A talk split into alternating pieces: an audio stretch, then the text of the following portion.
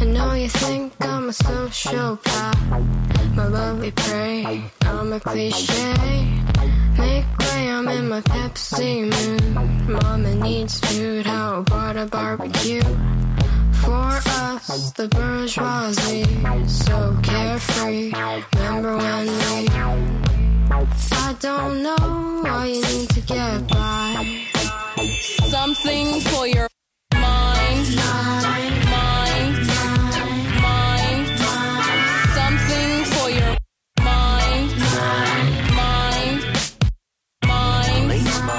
Estamos começando mais um podcast Catching Up. Eu sou o Mário. E eu sou o Davi. E hoje a gente vai fazer um misto. Normalmente seria nosso episódio de dicas. Mas ao invés disso a gente vai falar de 2 ou 3 dicas no máximo aqui. E vamos falar do final do Legion. Legion acabou com a 3ª temporada, que a gente já falou bastante aqui. A gente tem episódio especial de Legion. Então, para não fazer um novo episódio especial de Legion, a gente vai falar dessa 3ª temporada, do fim da série, junto com as dicas desses 15 dias aqui. Isso. E se você nunca ouviu a gente, seja bem-vindo. Aqui no Catching Up a gente geralmente escolhe um tema para falar, onde um sabe um pouquinho mais do que o outro, de preferência para o outro correr atrás para a gente discutir um pouco melhor aqui e nos entreter no processo. Para você falar com a gente, você pode achar a gente no Facebook, no facebook.com/podcastcatchingup. Ou no Twitter agora, no twitter.com/podcatchingup. Instagram também, com essa mesma handle aí, @podcatchingup. Ou mandar um e-mail direto pra gente no podcastcatchingup@gmail.com. Se por acaso a sua crítica for direcionada a um dos dois e você quiser xingar muito especificamente ou eu ou o Davi, ou falar bem, ou qualquer coisa, quiser debater algum ponto. No Twitter eu sou @odesinformante. E eu sou @dedonato. Então vamos lá. O que você tem aí de dica boa, quente? A dica boa que eu tenho é uma série da HBO, uma minissérie, uma série fechadinha da HBO, que já foi lançada inteirinha, chamada Years and Years. E é aquela série pra você que gosta de Black Mirror. Pra você que tá... É tipo Black Mirror? Mais ou menos. É aquela série pra você que tá cansado de notícia que te deixa ansioso na vida, que as coisas estão mudando muito, que as coisas estão indo pro buraco, que o mundo tá mais extremista, e você precisa de um alívio disso na sua vida pra você ver exatamente isso na TV. A série é exatamente isso, é um futuro imediatamente próximo. A série começa em 2019 e ela extrapola as coisas que estão acontecendo hoje pros próximos anos. Os próximos 1, 2, 3, eles vão passando rapidinho, ano por ano. Não é cada episódio um ano, o pulo é rápido. Às vezes é mais de um ano por episódio, às vezes eles focam. Mas é focado numa família na Inglaterra, uma família grande, de irmãos adultos. Ela me lembrou um pouquinho, nesse sentido, uma série que eu gostei muito do ano passado, que a gente falou aqui, que é o The Haunting of Hill House, que é aquela série de terror, que também envolve uma família de irmãos, vários irmãos. E a dinâmica dos irmãos é muito bem construída lá no Haunting of Hill House e aqui também, no Years and Years também. Os irmãos são muito diferentes e, ao mesmo tempo, são muito irmãos. Dá pra ver... É um jeito de você apresentar um monte de personagens super diferente, mas que interagem entre si muito, muito bem. E é uma família que mora em Manchester... E não vou dar spoiler de nada do que acontece, só para ter uma ideia. Brexit acontece e aí se extrapola essas coisas que acontecem. Sei lá, as guerras fora da Europa, as guerras na China, nos Estados Unidos, o legado do Trump, o legado do Brexit, mas sempre focado na família. E a série vai para uns lugares bem malucos, assim, acontecem umas coisas que são bem bizarras, mas totalmente factíveis, totalmente... Tá dentro do escopo do tipo de coisa que tá acontecendo hoje em dia. Look at the state we are in. God knows we need to shake things up. So, I propose that in order to vote, every British citizen must take an IQ test. God, did she just say? Are you saying that some people are too stupid to vote? I've got you listening now, haven't I? Things were okay a few years ago. Surprise! Now, I don't know what to worry about first. I'm only just beginning. What's it going to be like for you? We used to think the news was boring. It turns out we were born in a pause.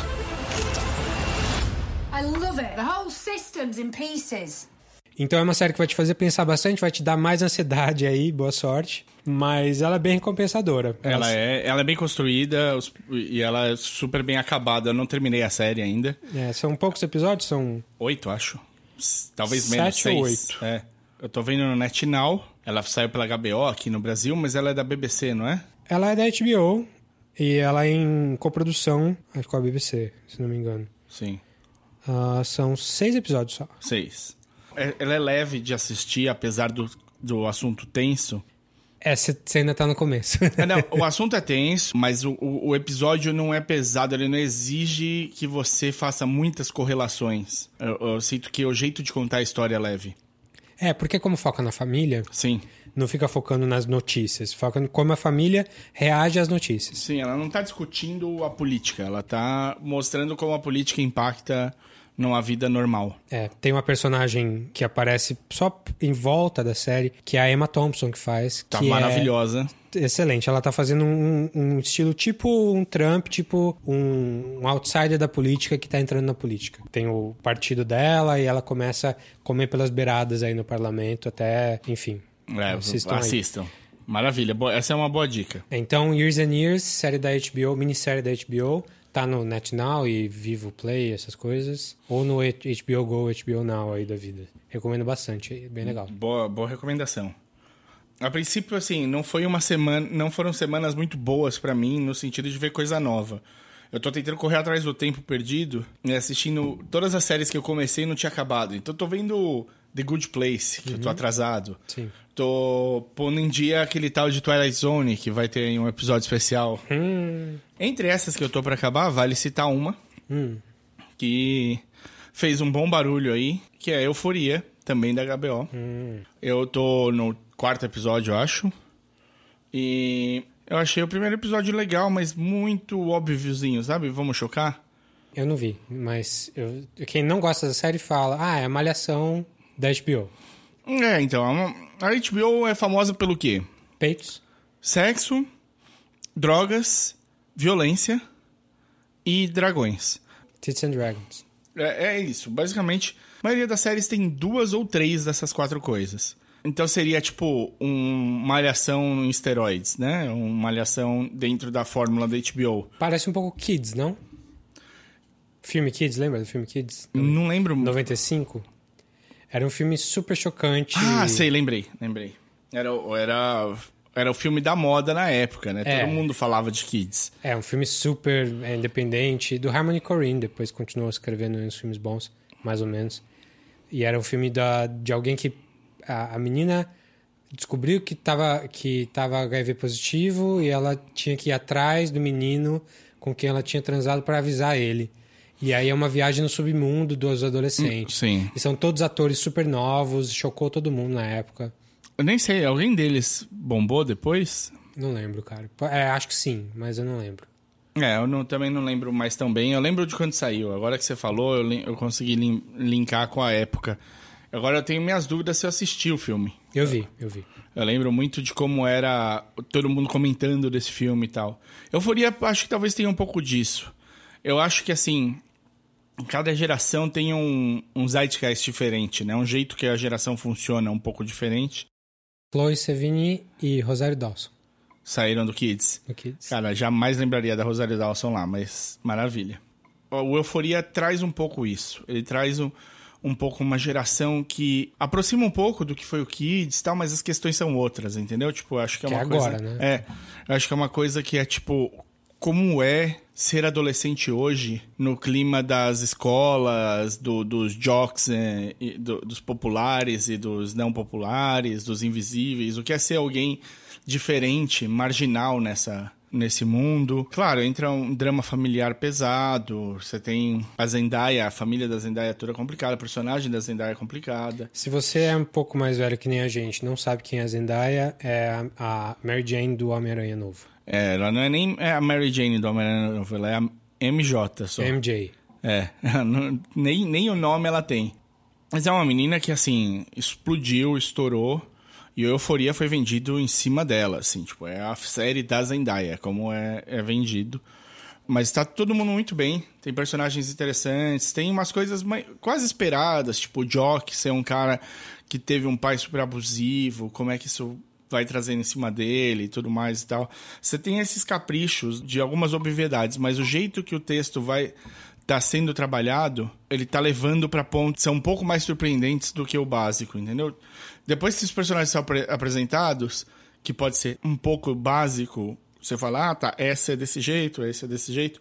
A trama entre eles adensa e fica mais complicada. É uma trama adolescente, inicial, todo mundo na mesma escola, quem vai ser o quê, como é que funciona. Tem uma festa no primeiro episódio. Essa festa tem as diferentes tribos e como elas se encontram. E é interessante isso, porque tem, tipo, pontes que no meu tempo... E que, tipo, nos filmes do meu tempo não existiam, sabe? Então tem pontos interessantes. A menina virgem que é mais porra louca e ela é... Tipo, falta ela quebrar esse paradigma dela, então a festa serve pra isso. Tem várias coisas interessantes, assim. O que eu sei é que, assim, eu tô no meio da série, eu devo acabar em breve, porque é uma... Junto de Years and Years é uma série que tá no Now, então é fácil pra você... Tá na TV do quarto e tal, tem como você sempre tá vendo um pedaço. Mas ou essa não é minissérie, né? Essa, pode essa é série fixa, não tem um fim. É, são temporadas. Não acaba no oitavo. Pelo que eu sei, a Zendaya dá um show e a interpretação dela sobe um degrau aí nesses dois últimos episódios da série. Então, assistam pra você ter um vislumbre do que é viver hoje em dia no mundo adolescente, assim. Eu acho que é interessante. Você tem mais alguma coisinha que você conseguiu ver? Não. Não, porque você estava estudando para os dois dessa semana, eu estava correndo atrás de rever os Tarantinos aí. Então, só assim, para fechar o Indicas, nesse mês agora terminou... No mês passado, na verdade, terminou a série de quadrinhos do Walking Dead. Uhum. Surpreendentemente, né? Completamente surpresa. Não sei se vocês acompanharam em notícias e tudo mais, se não, surpresa... A série de quadrinhos do Walking Dead terminou. Uhum. Eu sou um leitor da série, não desde o começo, mas acho que eu devo estar há uns bons 8 anos acompanhando a série. Então já tenho a minha cota aí, ali inteira. E tava, 6 números atrasados desse ano. E de repente vem a notícia, eu tomei um susto, falei, pera. Na verdade vieram 2 notícias capotando na série, assim, uma logo em seguida da outra. Uma no mês, outra no mês seguinte. E tive de correr atrás do tempo perdido, li as 6 de uma vez, não me arrependo em nada, não acho assim... É um belíssimo trabalho do Robert Kirkman, é uma série que mudou o zeitgeist do nosso tempo, trouxe de volta os zumbis que estavam... amargavam uma época de baixa após Romero aí, depois que o George Romero tinha dado uma... Quando começou? 2003. Ah, então foi antes do Shaun of the Dead. Acho que foi antes. Shaun of the Dead 2004. Acho que é 2003. Eles têm 16 anos, quase 17 de quadrinhos. E nos quadrinhos, que era tipo um veículo que nunca tinha sido bem feito isso. Tinha tudo pra não dar certo. Numa editora que tava claudicante naquela época, porque... Os grandes nomes tinham saído. Acho que o Jim Lee tinha acabado de tirar o Wildstorm e entregado pra DC. E virado o nome forte da DC. Se não tava perto disso acontecer. O Todd McFarlane com o Spawn tava em baixa. Era uma época estranha pra Image. A Image resolveu abrir de novo pro trabalho autoral, que é o forte da Image, inclusive minha editora favorita nesse momento. E o Robert Kirkman virou o powerhouse ali, virou o nome da Image que carregou por muito tempo ali a bandeira solitária. Claro que ele só foi realmente pegar no breu lá pelo número 30 e poucos, numa edição da Michonne, super gore, pesadíssima inclusive. E aí pegou no breu e aí ele virou campeão de vendas de quadrinhos, tava super bem. A escrita é muito boa, os personagens são muito bons, ele não quebra. Ele não faz, tipo, o super-herói, o super-homem, porque o momento precisa. Ele não faz isso. Os personagens são os personagens e pronto. Vale a pena, é uma história super bem escrita, com muito cuidado, com uma parceria incrível entre ele e o Charlie Adler, que é o desenhista da série quase inteira. Ele não desenha 13 números de 193. É uma bela história. Eu acho que se vocês tiverem... um pouquinho de paciência, são, 40 encadernadas. Nossa... E não é uma série de herói que você pode pegar no meio do caminho. Não, é uma história que teoricamente era bom você pegar do começo. Ela tem começo, meio e fim. Apesar de deve ter arcos. Sim, são todas fechadas em arcos e os encadernados costumam seguir esses arcos, tá? Você vai ver, tem o nome do arco no topo do encadernado, já ajuda muito. É uma leitura muito legal, é um tempo... Quão melhor é o quadrinho do que o melhor que a série já foi? Eu acho muito melhor. Quando foi a série foi o melhor pra você? Primeira temporada? O piloto eu acho que foi o melhor, mas teve momentos bons depois também. Eu até gosto da segunda temporada, que ninguém gosta muito. A segunda temporada é engraçada. Da Fazenda. É, da Fazenda. A segunda temporada, quem assistia no Semana a Semana sofreu. Achou muito lenta. Quem assiste a segunda temporada de uma vez, acha melhor de longe. As partes que são lentas na segunda temporada, elas são super bem permeadas pelos picos de ação e de twist que tem na história. Ali começa o twist de verdade. Na primeira temporada são 6 episódios, sim.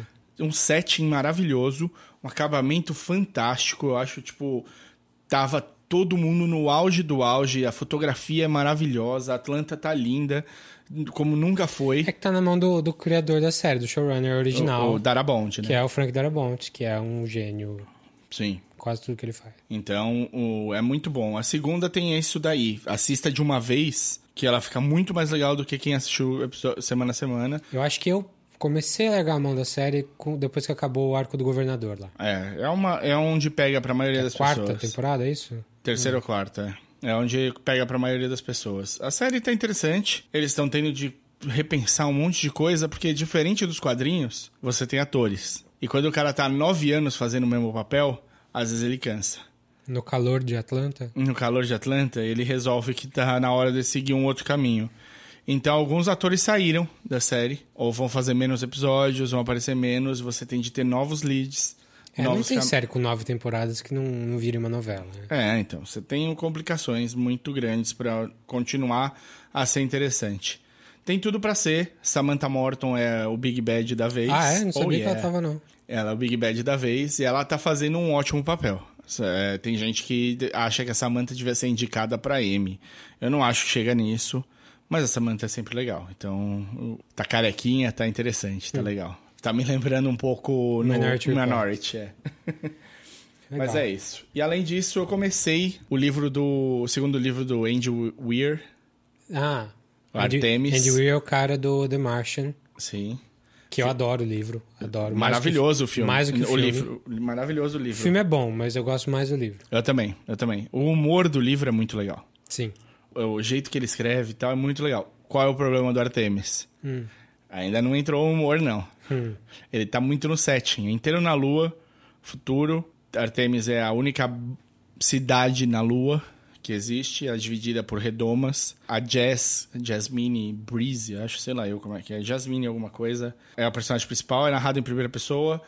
E ela tá tentando virar uma operadora de...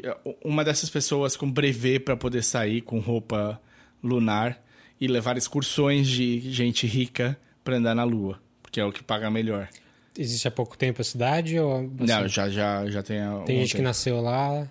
Não tratou, acho que disso, mas é possível que já tenha gente, sim. Pelo que eu senti, sim. Ele vai com aquele jeito do Andy Weir descrevendo como é que a gravidade afeta as pessoas, a menos gravidade, então você tem menos risco pra isso, pra aquilo outro, mas o negócio todo é que esse começo é só um setting para um filme de heist, para um livro de heist. Ela vai fazer um grande roubo. Interessante, hein? E aí eu acho que vai mudar totalmente a tônica do livro. O começo é muito setting mesmo, eu tô nessa parte ainda, mas eu sei que ele tá indo para esse caminho já. Eu conto, quando eu terminar, eu falo como é que é. Beleza. Então essas são as dicas da semana. Foi rapidinho porque a gente vai falar do final da série que a gente falou bastante aqui, que a gente adora, que é a série do Noah Hawley, Legion, do FX. Então, aqui acho que vale... Se você não viu Legion ainda, primeiro veja, né? Até antes de ver, tem o nosso episódio, que é o episódio número 27, lá de junho de 2018. Mas dá uma procurada aí, tá número 27, ou então tá temporada 2, né? O ano 2, episódio 12. Lá a gente fala bastante sem spoiler da série e também fala com spoiler. Aqui eu acho que como é o post-mortem da série, vamos direto falar já na parte de spoilers aí pra quem viu. Só faz um... O que é a série? Só isso. É a série baseada no universo dos X-Men, que se você não souber, você nunca vai dizer que é uma série dos X-Men. Porque o approach dela é totalmente diferente. Não é super-herói salvando o mundo. Tem mutantes na série, mas eles nem chamam de mutantes. E você não sabe quais são os poderes ou como é que funciona, até enquanto você não assiste um pouquinho. Mas o Legion é... Nos quadrinhos, ele é o filho... Do Charles Xavier, do professor Xavier, abandonado, sei lá. Né? Tem um motivo ali na série, nos quadrinhos. Quer dizer que ele não é criado pelo Xavier. E ele é o mutante mais poderoso do mundo. Ele é um mutante ômega. E ele é um vilão nos quadrinhos. E na série ele é o protagonista. Ele não é um vilão nos quadrinhos. Ele é um vilão incompreendido. O Magneto é um vilão, mas tem hora que ele não é vilão. Ele é incompreendido. Ele não é vilão porque, ele não consegue nem ser nada. Na verdade. É tão poderoso que ele não consegue... O problema dele é que nos quadrinhos as personalidades são mais conflitantes. Então... Tem personalidades dele que são mais vilãs do que as outras. E aí tem esse desequilíbrio. Isso. E aí a série do FX foi dada na mão do Noah Hawley, que tinha acabado de sair de Fargo, da série Fargo. Acho que ele tinha feito duas temporadas já. Que é um cara super talentoso, que veio meio que do nada, assim, pelo menos pra gente aqui no mainstream. Um cara que veio de livro, ele era escritor. E é um cara que traz uma lisergia, assim, absurda pra série. Coloca uma série num mundo que não é nem lá, nem cá, não é nem anos 60, nem atual, nem nenhum lugar. Ele mistura personagens, ele coloca número musical no meio do episódio. Nunca é o que você espera. Cada episódio do Legion não é o que você espera. É uma viagem visual. Isso. E é muito recompensador assistir, assim. É muito gostoso assistir. O processo de ver Legion é legal, porque você tá sempre sendo surpreendido. E é uma série super bem feita, a direção de arte é incrível, e os atores são super bem, o roteiro é super bem construído. Ela não é perfeita, a gente falou aqui no dia aí, tem uns porémzinhos aí de estrutura, de aonde ele quer chegar, mas é uma série muito boa de assistir, é uma das minhas séries do coração, assim. Então, de novo, para um mergulho mais a fundo no que é a série, até antes da terceira temporada... Dá uma olhada no episódio 27 aí. Vou deixar o link na descrição do episódio também para quem quiser ouvir direto. E agora acho que a gente vai direto pro final da série. A gente vai falar da terceira temporada. Segura. Com spoiler. Assista. Tenham assistido a terceira pra entrar com a gente nessa aqui. Então só dá play depois desse ponto se você já viu a terceira. Vou botar até a musiquinha de spoilers. Ah, aí sim. Não fiz ela à toa.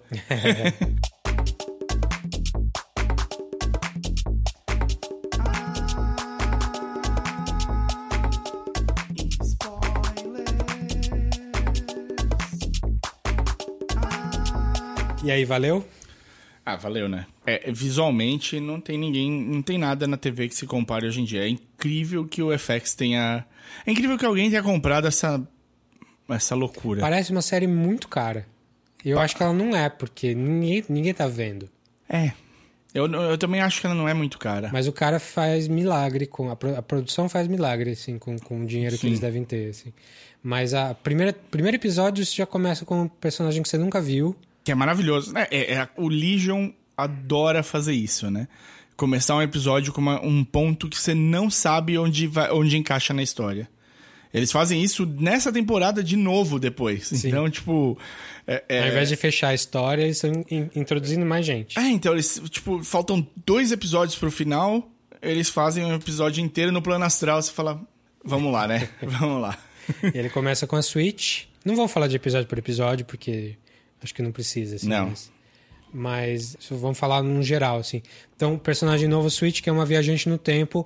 Um conceito que a gente tinha só um pouquinho na série até agora, quando uma versão da Cid aparece do futuro, sem um braço, para falar com o Legion. Para dizer o que vai acontecer, que ele vai destruir o mundo e tal. Não, para falar com ela jovem, desculpa. Não vem falar com o Legion. Ela vem falar com a Cid jovem, para avisar que o Legion vai acabar com o mundo. Então, é só isso que a gente sabia de viagem no tempo até agora.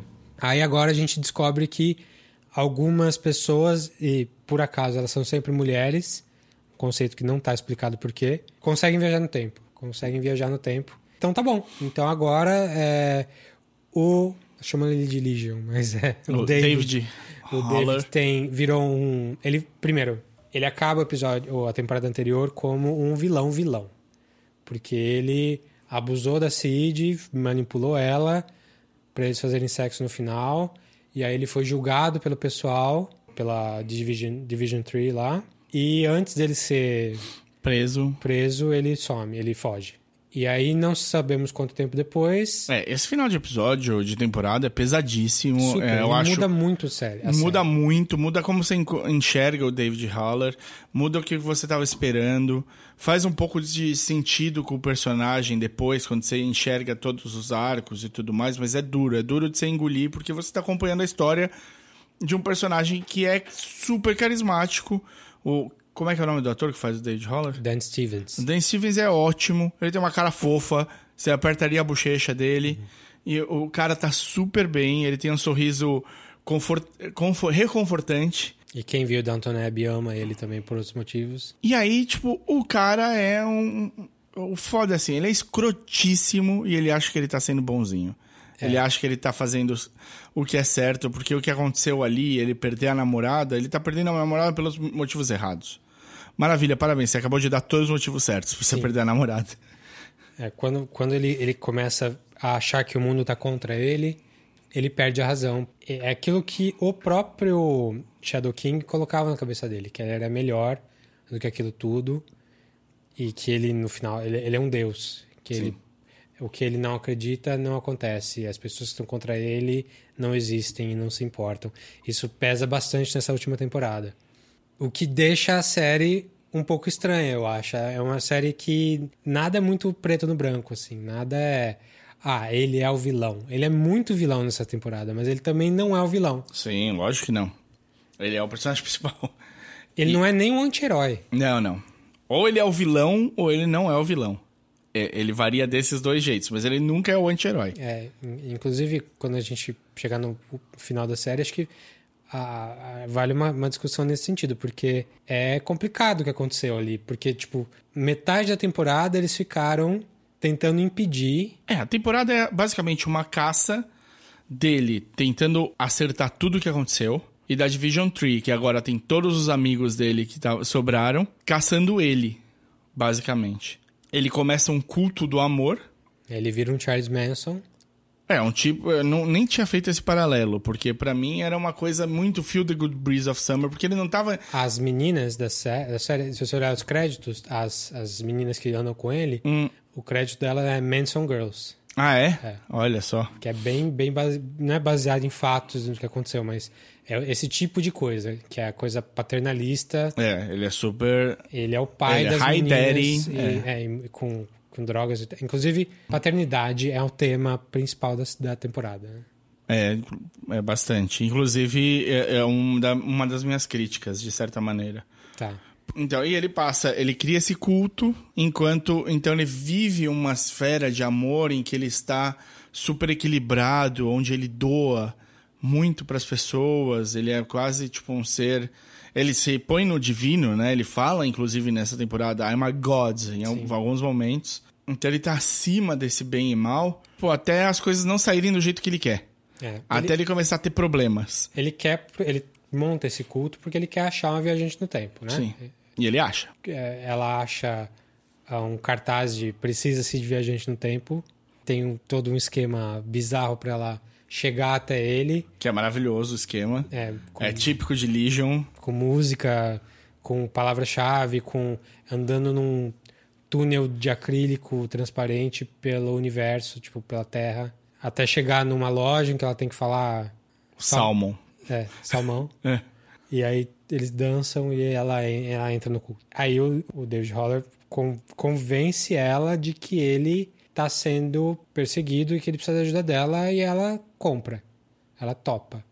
Esse é o primeiro episódio, né? Sim. Aí no segundo episódio... Você falou que a gente não ia fazer episódio a episódio. Mas é só pra estruturar um pouco. Tá bom. Não, estrutura. Mas aí no segundo episódio a Division 3 chega, descobre onde ele tá. Não, no primeiro episódio é muito legal que nesse primeiro episódio tem... Tipo, o Japinha loiro de peruca, ele é tirado fora da cena com... Looney Tunes. Looney Tunes total. Vem uma bengala curvada e puxa ele do palco. É maravilhoso, a xicrinha caindo, tá? Tudo uma delícia de assistir. E aí eles... Nesse primeiro episódio, o Legion morre 2 vezes. Ah, eu achei que fosse no segundo. E você não tem certeza, isso que é interessante, se ele morreu no mundo real ou no plano astral, porque ele tava conversando com ela no plano astral. E depois você descobre que ele morreu mesmo, só que aí ela volta no tempo e corrige. E aí você entende como funciona a volta no tempo dela, é muito bom pra apresentar isso. Faz o desenho na parede, no ar ali, entra na porta. Entra na porta, e aí ela não pode voltar pra muito atrás, porque tem o lobo mal do tempo lá, esqueci o nome dos bichos do tempo. E o dente dela dói. O dente dela dói. Time Demons. Né? Time Demons, isso. Infelizmente, me lembrou muito da série do Flash, onde também tem alguma coisa parecida com isso, que são os bichos da velocidade lá, que também vão engolir se você faz merda e tal.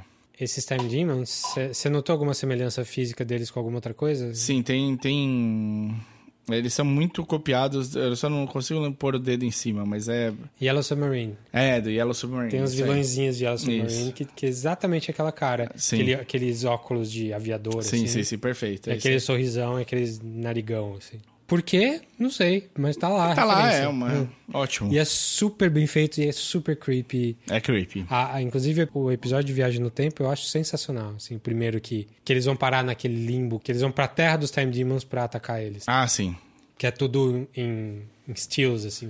Essa é uma sacada ótima. Completamente... Como você vai fazer pra mostrar a velocidade dos bichos em relação ao resto. Sim. E aí os steel com eles se mexendo e o resto em steel. Então, sim. Quadra a quadra e tal, é muito bom. É muito, muito bom. E simples, uma sacada que não saiu caro. Sim. Inclusive deve ter até barateado o preço dos Time Demons pra fazer. E eles estão fazendo, eles se movem no nosso mundo em bursts, assim, né? Só que o olho se mexe normal. Sim. E é muito creepy, aquele sorriso, eu acho muito bem feito. Aí a coisa tira eles de lá, leva pra outro lugar, mas o Japinha foi pego, então ele vira a chave pra eles encontrarem a casa antiga. Aí você tem o Mad Hatter, né? Sim, tem a Alice ali. E a Lenny tá ótima, né?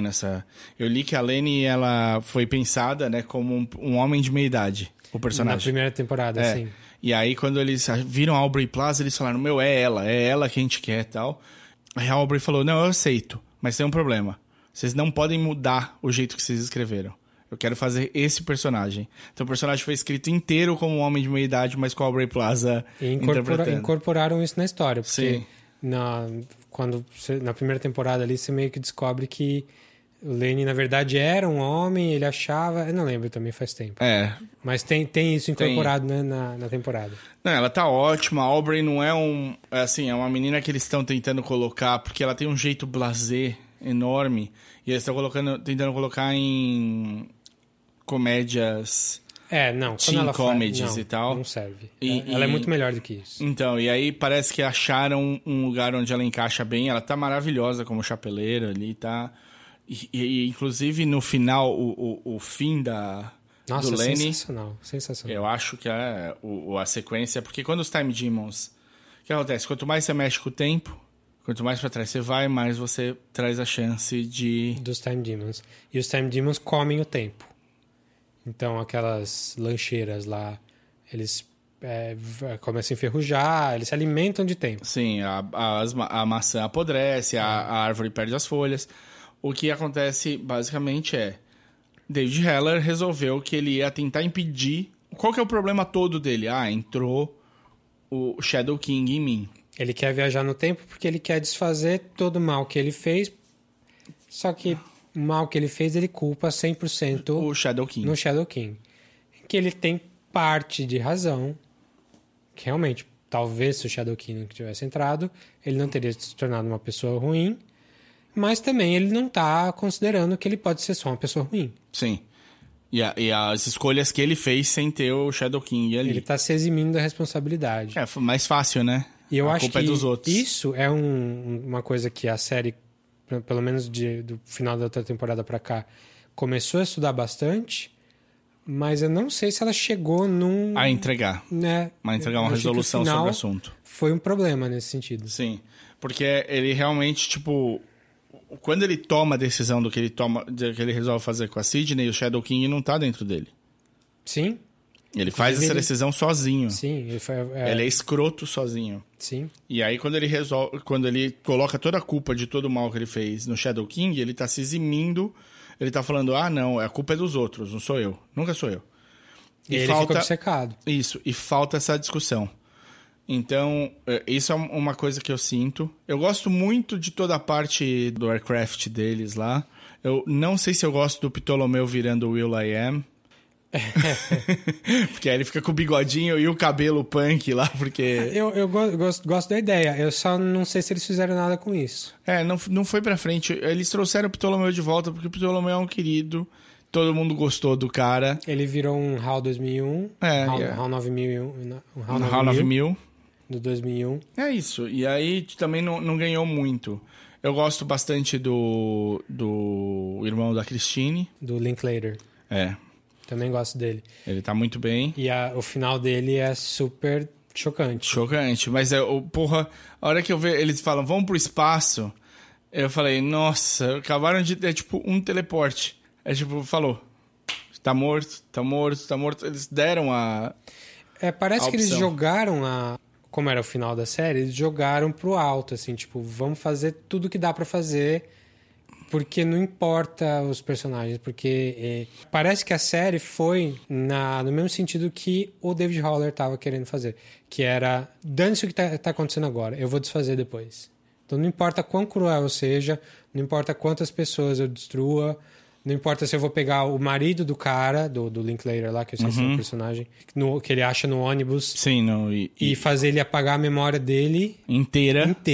Só pra desconstruir um treinamento muito que ele podia cruel. Ter feito de outro jeito. Muito cruel. E imediatamente depois de ter espalhado um cara no chão, no asfalto do ônibus ali. Ele virou... Ali ele tava 100% vilão do pior tipo. Por quê? Porque ele achava... que tudo bem, porque essa timeline aqui não vai mais existir. Os fins justificam o meio? Pois é. O que é muito estranho, já que a série é da Marvel, a Marvel oficialmente, nos quadrinhos e no cinema, ela tem a ideia de multiverso. Ou seja, nada que acontece, mesmo que você possa voltar no tempo, nada é desfeito. Sim, aquele universo continua existindo. Então, naquele universo... Ele é esse cara escroto. Ele é esse cara escroto e isso vai continuar assim até o fim dos tempos. O final dessa série não explora muito isso. Ele deixa em... Na verdade, ele deixa em xeque a Marvel. O final dessa série propõe uma coisa diferente. Ele propõe que você apaga. É o De Volta para o Futuro. E aí o que acontece é basicamente muita mortandade. A Carrie mulher. A Carrie. Tem um papel super importante nessa temporada que ela não tinha tido nas outras. Sim. O Carrie Homem eu adoro, é um dos meus personagens favoritos. Ele tá super bem também. Um Charles Xavier entrando na história, sim, finalmente. Ele é... Você tem um hint dele na primeira temporada, um hint na segunda. E aí você tem o cara mesmo na terceira. Na primeira só tem o nome dele no quadro. Quando... Não, ele aparece em desenho. Então, tem o nome dele de um desenhinho dele. Isso. No quadro branco lá, que ele tá explicando o que aconteceu. Isso. Como é que o Shadow King... Entrou no David. E aí agora você tem o cara. E aí você tem assim... O Legião nos quadrinhos, ele tem duas histórias importantes. As duas maiores histórias dele. Numa das histórias é ele contra o Shadow King. A segunda história é ele indo tentar ajudar o pai dele, salvar o pai dele de todas as mazelas que o pai tinha passado, matando o principal inimigo... No passado. Então ele volta no tempo pra matar o Magneto. Só que quando ele volta no tempo pra matar o Magneto, ele volta num ponto em que o Charles Xavier e o Eric Magnus... São amigos. Então quando ele vai... Leichenhair, sei lá, eu não sei não lembro como o sobrenome do Magneto. Quando ele vai matar o Magneto, o Xavier pula na frente, ele mata o próprio pai, e aí ele começa o Age of Apocalypse. E era... Eu olhei, quando eles voltam no tempo e tá lá tudo no passado, eu falei, caralho, ele vai matar o Xavier. Tá tudo feito pra começar o Age of Apocalypse. Que jeito legal de introduzir os X-Men no universo televisivo da Marvel. Porque agora... Da FX. Não, porque agora... eles entraram pra Marvel. Então, tipo... em vez da gente passar aqueles X-Men todos que o pessoal já viu... Vamos passar agora o Age of Apocalypse e começar uma coisa paralela. Falei, pô, ia ser muito louco, mas não. Qual que é o meu problema com o Xavier? Quer que eu adivinhe? Quero. Ele... Não importa o que ele faça, não vai mudar a história. Sim, mas... Não tem pra onde crescer. Isso era um problema pra ele no começo. E no final ele resolve. Quem resolve a treta toda? É na conversinha ali. Na conversa dele com o Shadow King. Eu acho que o grande problema da série, do final da série, é que não tem um Deus Ex Machina. Tem, tipo, 3. Sim. Tem, tipo, 3 coisas diferentes que acontecem... E que não tem a agência dos protagonistas ali.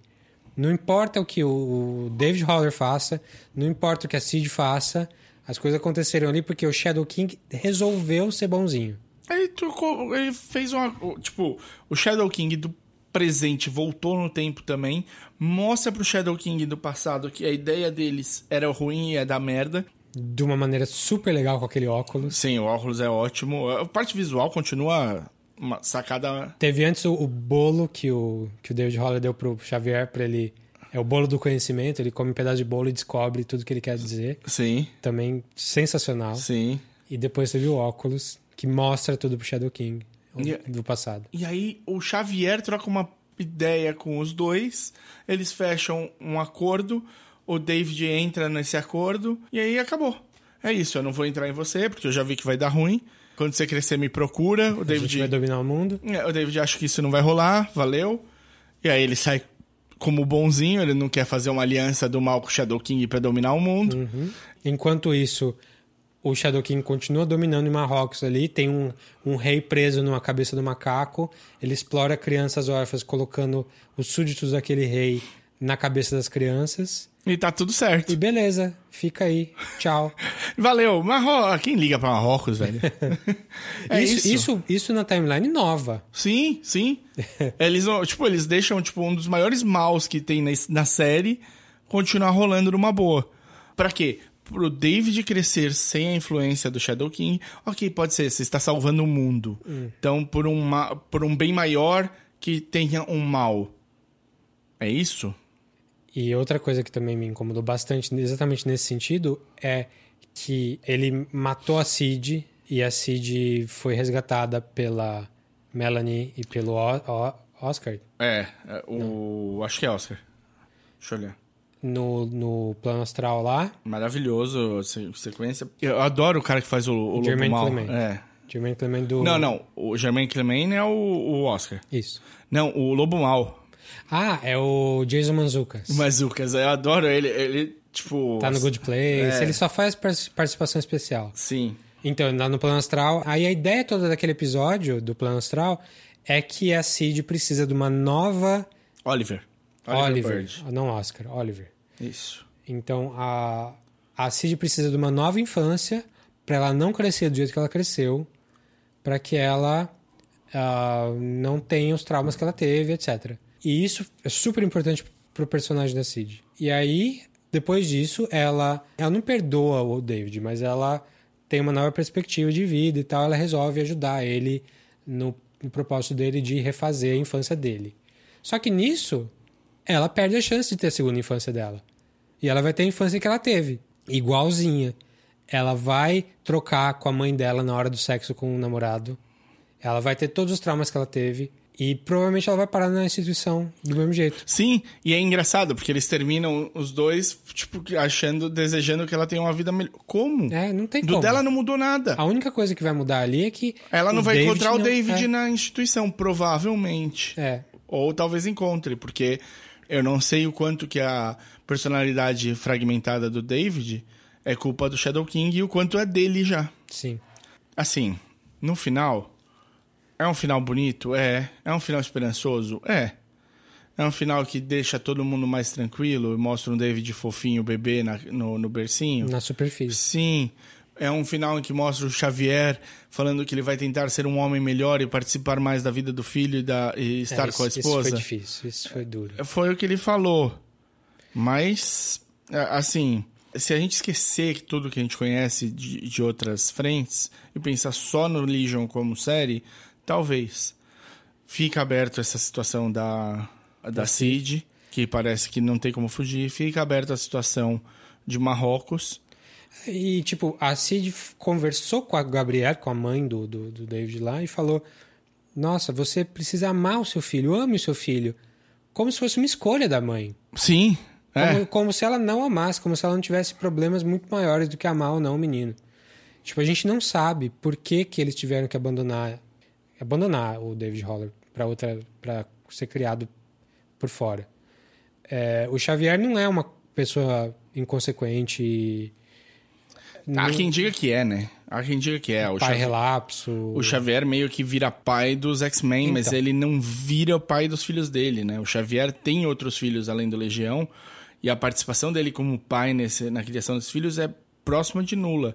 Ele vai muito pouco visitar o próprio Legião quando ele coloca o Legião numa clínica. Uhum. Se eu não me engano, ele tem um filho com a Moira. Sim. Também...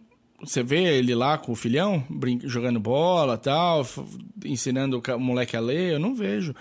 O Xavier, na verdade, assim, quando você analisa mais de perto, é muito próximo do que a Mística... Ó, segue comigo. Que a Mística joga na cara dele no último filme dos X-Men. Eu não vi o último filme. Ou no, sei lá, Fênix no penúltimo. Eu não sei se foi na Fênix Negra, talvez tenha sido no penúltimo. Mas ela tem... Sempre quando ela tem um embate com o Xavier e ela fala, você é um cara muito mais bosta do que você acha que você é, ela joga na cara dele os motivos certos. O Xavier, ele é muito cheio de si. Sim. Ele acha que o propósito dele é um pouco parecido com o Legion, nesse sentido. O propósito é maior, o meu caminho é mais importante do que as cagadas que eu faço no caminho. Uhum. As cagadas são pra conseguir chegar onde eu preciso chegar. É, mas ele tem um código moral muito mais forte. Ele é... Sim e não, né? Ele tem... A gente acha que ele tem porque ele não é o Magneto. Ele não é o cara que quer uma guerra aberta. Ele acha que tem de conviver. Sim. Mas aí, tipo... O que ele faz e o jeito que ele manipula as coisas para elas funcionarem do jeito que ele quer é diferente também. Tipo, não é sem querer que, tipo, ele acaba assumindo mais recentemente papéis mais próximos de vilanescos. Uhum. Desde o Onslaught. O Onslaught é uma porcaria. É uma porcaria que é, tipo, um Deus Ex para criar um vilão. A gente não tem um vilão grande há tanto tempo, vamos criar aqui um vilão qualquer. Foi nessa fase que eu parei de ler. Com razão. Com toda razão. Mas desde ali, essa semente tá... Então, o Xavier estar nos Illuminati da Marvel faz sentido, porque é um cara que acha que ele tá certo sobre o mundo, entendeu? Então, ele não é um cara tão bacana. E nesse caso do Legion, eu acho que é a primeira vez que você vai ver que o Xavier não é realmente um cara tão bacana. Não foi, mas talvez ele agora seja. Inclusive, uma das coisas que o David Haller fala pra ele, dá uma ideia de que ele fala, eu sempre quis ensinar... Ou seja, a gente pode inferir, sim, não é certeza, sim, de que na timeline nova com o... Ele vai começar a escola naquela casa. Só. Eu pensei nisso. E na velha, não. Sim. E na original, não. Eu pensei nisso. Ah, você acha que na anterior ele nem começa a escola para jovens superdotados? Acho que não dá para dizer que sim ou que não, mas não é uma ideia. É. Então, assim, se você abandonar os quadrinhos, jogar tudo que você conhece desses personagens no lixo, porque quadrinhos é uma coisa, a série é outra, e nada é mais forte nisso do que a série do Legion. O Legion é uma coisa em si, você falou na apresentação. Se você não souber que é da Marvel, meu amigo, não faz nenhuma diferença. E é isso, não faz. Ela acaba sendo muito pra cima do que tudo que ela mostrou. E ela faz isso que você falou, e era o que eu não gostei. Ela deixa de fora os personagens principais da escolha de como vai ser o fim. É. Um Deus Ex variado aí.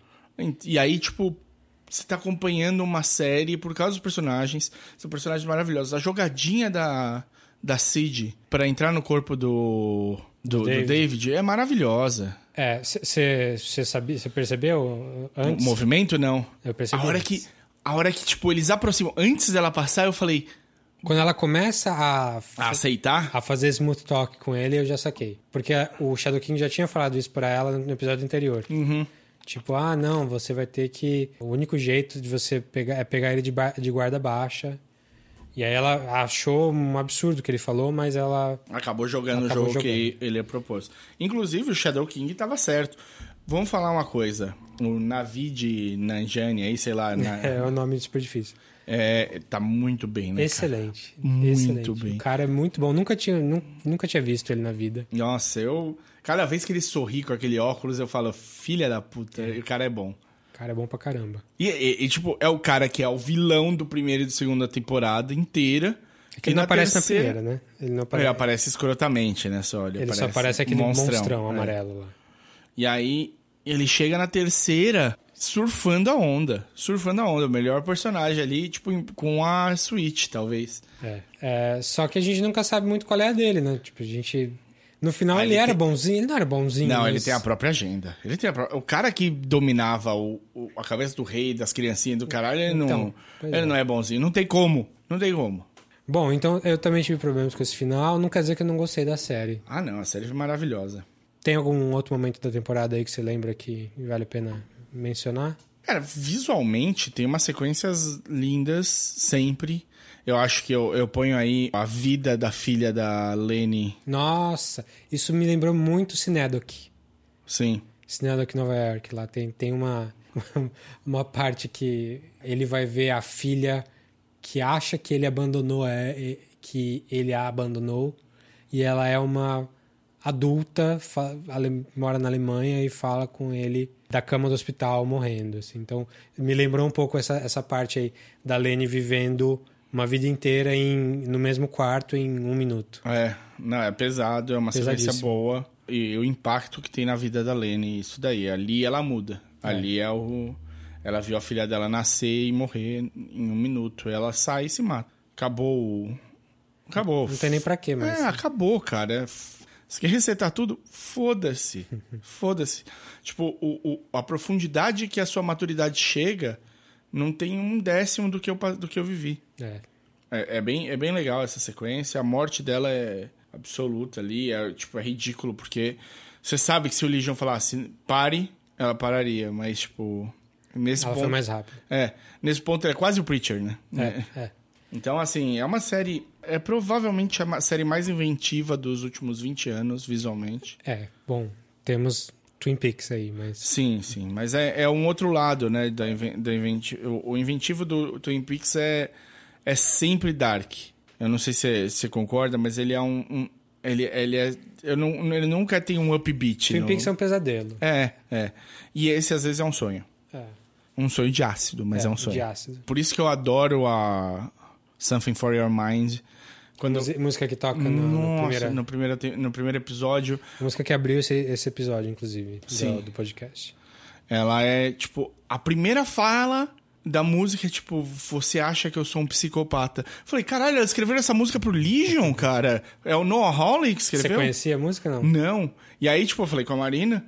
Falei, puta, Marina, pirei numa banda, tipo, super organismo. E, tipo, a discografia dos caras. Entrei em parafuso logo depois de ver o episódio.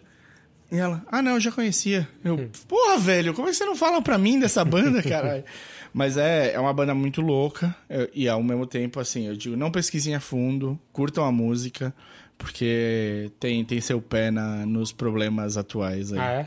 Teve um Me Too aí com... Ixi. Mas isso é fora do negócio. A música é ótima, ela entrega super, super bem o feeling dessa temporada inteira. Porque é isso, é Something for Your Mind mesmo. E aproveitem a... E Mother. Mother também. Achei ótimo, porque é uma perversão da música. Sim, total. A música é o contrário daquilo. A música é a mãe dominadora, que não deixa o filho fazer nada... E é por causa disso que ele vai construir o Wall, vai virar o ditador do The Wall, talvez, sei lá. Sim. E na música, na série... É um pedido de ajuda. Pra mãe. E a mãe faz com ele. Apesar de ter Make Your Nightmares Come True e Put My Fears Into You, uma coisa assim. Uh-huh. É uma coisa um pouco mais esperançosa. É pra ele conseguir vencer o Shadow King. Hush now, baby, baby, don't you cry.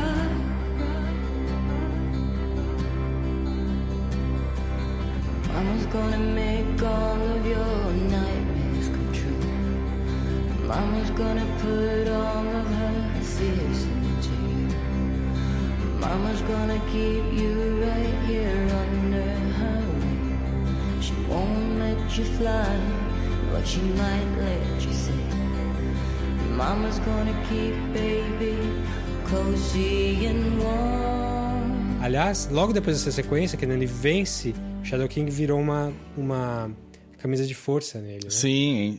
E aí ele se liberta e a camisa de força cai no chão. É linda essa passagem também, lembra um pouco... cai no chão, ele ela vira sai girando e vira o Shadow King. Achei lindo, achei muito legal. Sim. E é também é onde o Shadow King sabe que ele perdeu a briga com... É. Ele sabia que ele tinha uma chance ali, ele perde nisso daí, numa jogada. As músicas são muito, muito bem usadas. Sim. É engraçado porque ela não é o Glee, né? Mas ela usa muito bem quando precisa as músicas. Sim. Quando tem o... Isso desde o Fargo, né? O cara manda muito bem na escolha musical pra integrar na trama. E quando tem o Dance Fight da segunda temporada, você já vê que é diferente o que ele vai usar. E nessa aqui ele usa 2 ou 3 vezes a música embutida na história. Tem Epic Rap Battles nessa temporada. Tem, porra. Do Lobo Mal com o Jermaine Clements lá. Puta que pariu. É muito bom. O Manzucas contra o Oliver é muito bom. You got all of the in and none of the ego. You're all bark and no bite while I fly like an ego. I'm the supine lupine. My libido kills sunshine. Moody and spicy like a fine-ass toilet wine. I'm the new norm like stepmother porn. Like a snatch and grab in a college dorm. I'm everything that's real. Like the fact that veal is really adorable baby cows who scream for their mommies when they die. Squeeze. You're scared little boy and you're crying boo-hoo because you know deep inside that nobody loves you. I got family and friends. I give money to charity. Every year on my birthday, people send me cards and letters. My mum and dad still write to me.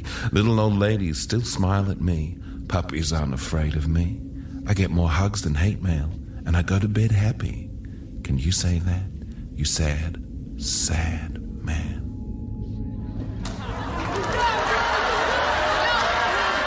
Eu fiquei esperando ele falar do Sandman, né? Tipo, eu sou a esperança. Porque, tipo, na batalha ali cabia super a... É. Eu falei, puta, ele vai mandar essa. Mas não, ele baixa o tom e muda completamente ali. É muito bom. Eu gosto... É um puta personagem o Oliver. Sim. Oliver Bird. É. Ele é utilizado só em alguns momentos, né? A terceira temporada você fala, meu, esqueci dos caras. A Melanie, porque no final da temporada passada dão a entender que acabou. A parte deles, porque eles vão pro plano astral. Sim. E eles têm um papo super estranho, falando do futuro no episódio lá. Seria depois da terceira temporada. E eles têm um papo super estranho falando do que teria acontecido e como que eles mal lembravam das pessoas. Então você não sabe se eles se perderam, a mente deles se perdeu, ou sei lá. E essa temporada não ajuda muito, assim. Mas não, você continua assim... Você sabe o que aconteceu. É interessante. É assim, tá na minha hall de indicações pra todo mundo que gosta de séries. Vale muito se arriscar. Eu não sei... Digam vocês que assistiram e chegaram até aqui o fim desse episódio, se teve um impacto, se ajudou vocês a enxergar a nona arte aí de maneira diferente, né? Como é que... Acho que a questão é, a terceira temporada matou o Legion pra você? Ou melhor, o final da terceira temporada... estragou tudo que veio antes? Pra mim, não. Por mais que eu tenha problemas... Ah, não. De maneira alguma. Eu verei de novo. Foi assim. Foi uma escolha de final. É. Inclusive, verei de novo, porque eu acho que vai mudar o jeito que eu vou enxergar esse final. É. E você vê o ato falho? A nona arte é quadrinhos. Não é o cinema. Eu falei da nona arte. Mas eu acho que, assim, se fez alguma coisa pra mim, fez eu olhar diferente pro próprio quadrinho, pro próprio Legion. E eu acho que pra todo mundo. Eu duvido que a Marvel tenha enxergado o potencial que Legion tinha pra pra uma série. Muito bem. Então, tá aí um marco aí da TV pra gente, Legion. Vamos ficando por aqui por hoje. Logo na sequência aí a gente vai ter... Nosso próximo episódio a gente vai falar do novo filme do Tarantino. Oh, yeah! Once Upon a Time in Hollywood.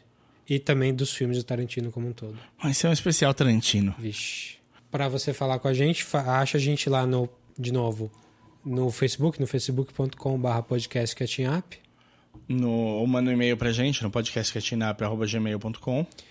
Ou acha a gente no Twitter e Instagram com a mesma handle, que é @podcatchingup. Ou acha a gente no nosso Twitter pessoal mesmo, onde eu sou @ddonato. E eu sou @odesinformante. Então, assinem aí onde vocês ouvem podcast, falem com a gente. E até a próxima. Valeu!